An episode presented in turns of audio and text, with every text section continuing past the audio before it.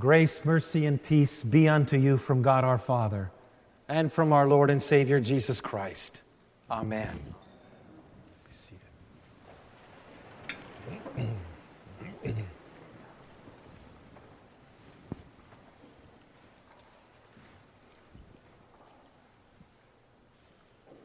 One never forgets when one sees death for the very first time. Maybe it was one of your beloved pets, a dog or a cat, a parakeet, even a goldfish. Maybe it was more awe inspiring because you saw a beloved grandparent lying cold and lifeless in the casket. Regardless of whether it was a pet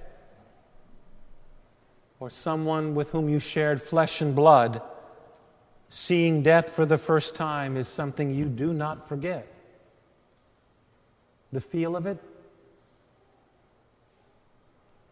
the look of it, even the smell of it.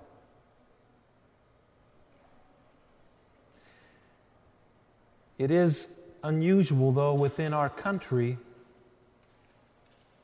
to see death except only among those who have gray hairs and wrinkles. We tend to think of death only for those kind of people.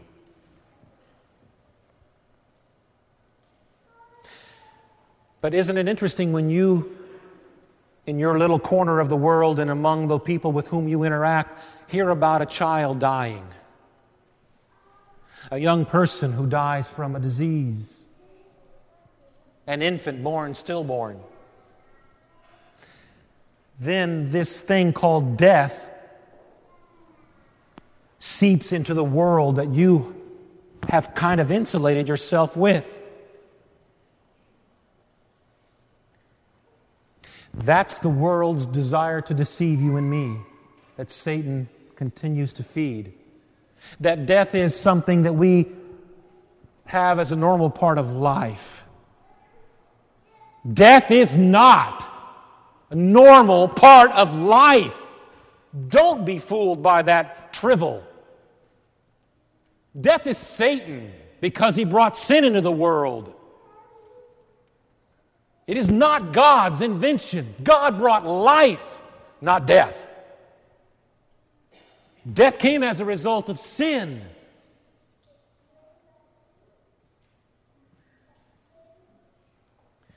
The people of Israel in the book of Numbers, this morning's Old Testament reading, saw this cause and effect very clearly, didn't they? They complained to God because numerous and various reasons, but they complained. They sinned. God then gave them the direct consequence for that sin in the fiery serpents that He sent among them whom they were bit, and many died, the text says. They were blessed in some ways to see the direct correlation between sin and death. You and I can count on our hands the number of times we've seen that direct correlation. Not so often. Because death in our mind is for old people not for babies, not for young men or young women,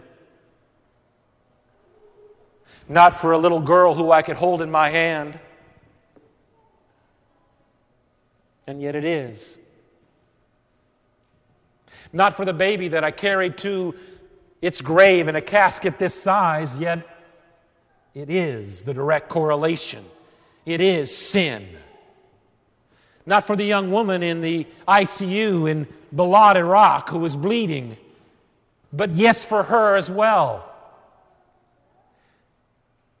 We live in a very insular world, you and me. We see sin so rarely and so infrequently that we don't make the direct correlation between sin and death. In fact, we take pride in our great gift of health.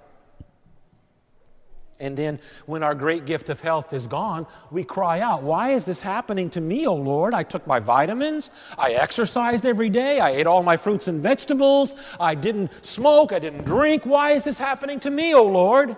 As if we're supposed to be different than the child that I carried in the casket, or the young woman in Balad, or the infant in my hand, as if we're supposed to be different, cut from a different bolt of cloth, coming from a different apple tree.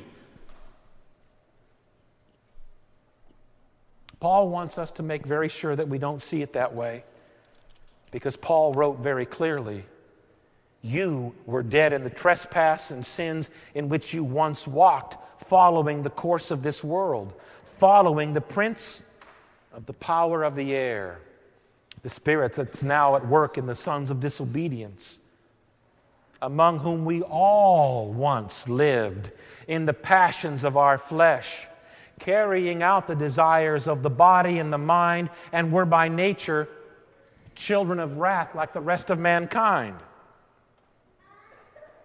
But when you and I hear that text, we think of hedonistic flesh lovers out there, those kind of people, and not this kind of people.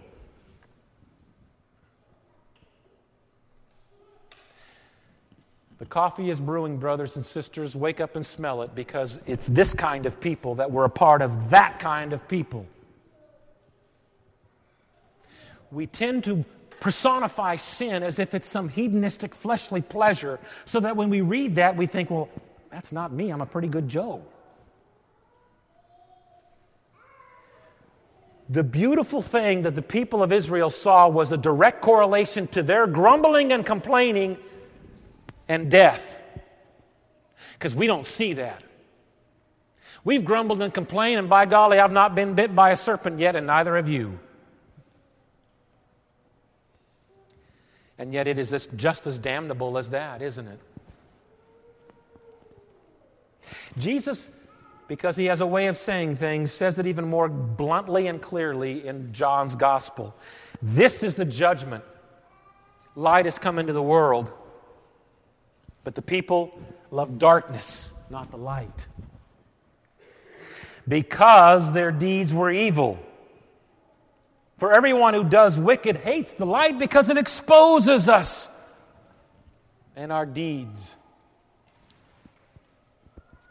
That's what you and I preach, and that's what you and I believe that we are children of wrath by nature we do and have struggled with living in the passions of our flesh, carrying out the desires of body and mind and not of our Creator, thinking that death is normal and we do all that we can in this world. And even possibly use our faith as a crutch to get through this world, but we will all face the cold, lifeless lump of clay in the casket.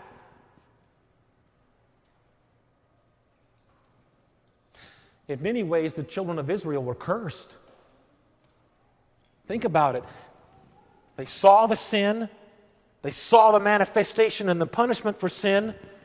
They were given the solution to their sin, and they were healed. And yet they still had to do what at the end of their life, whenever that end may be, whether as a young man or young woman, or whether as an old man or an old woman, they had to die.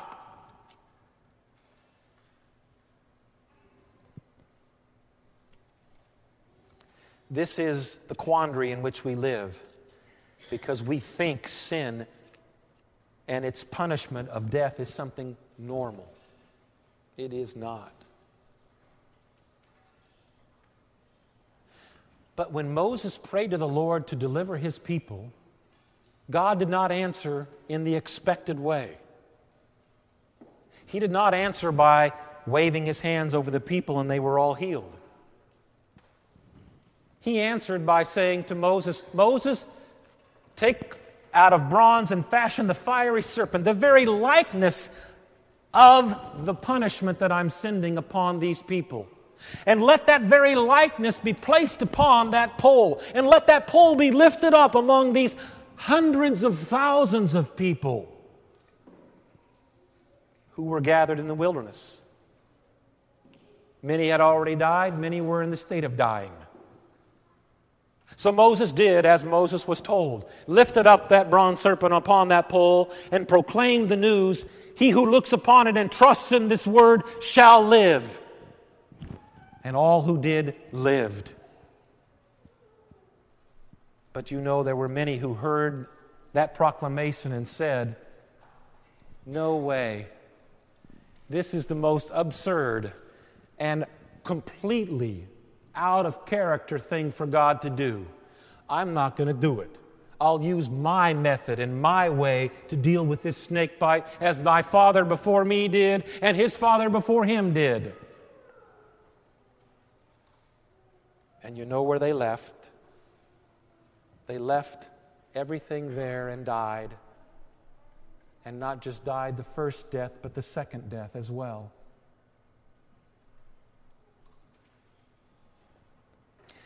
And so, what does our God do but something as radically absurd as that?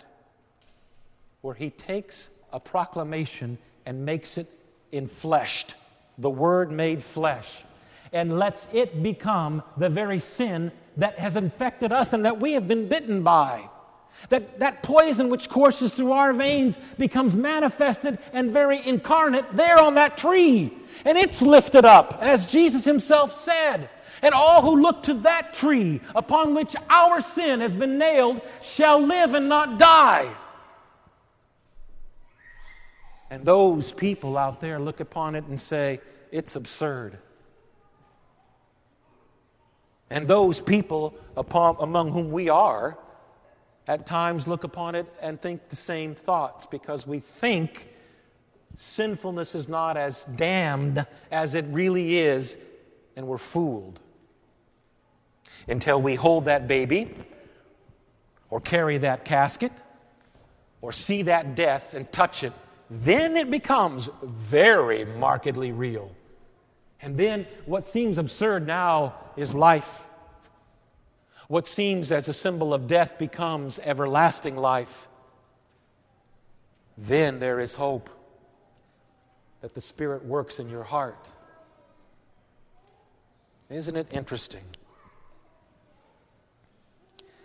That's why Paul said, God being rich in mercy, because of the great love with which He loved us, even when we were dead in our trespasses, made us alive together with Christ. By grace you have been saved.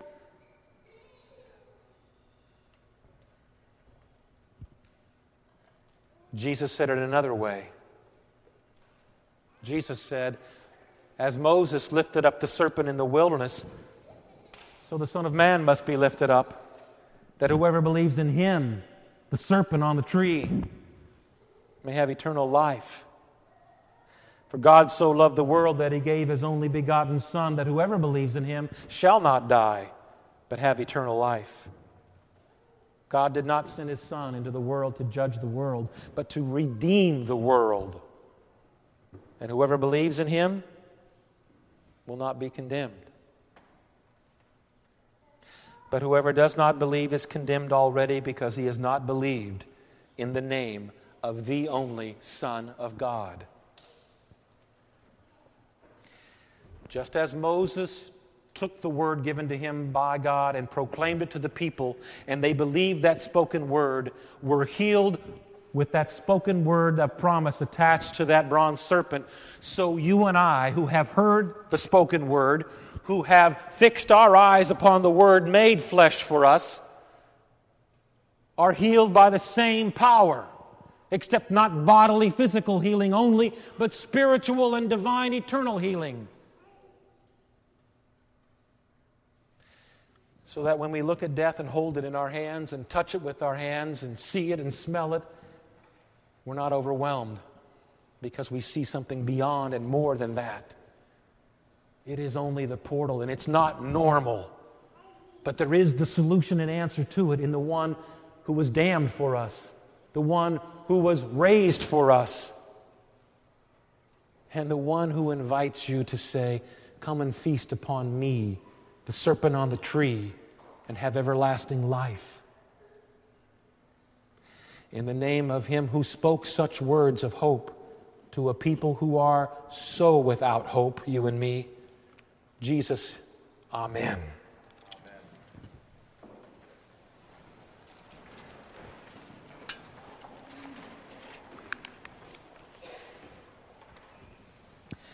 The peace of God, which passes all understanding, keep your hearts and your minds on Christ Jesus to life everlasting. Amen.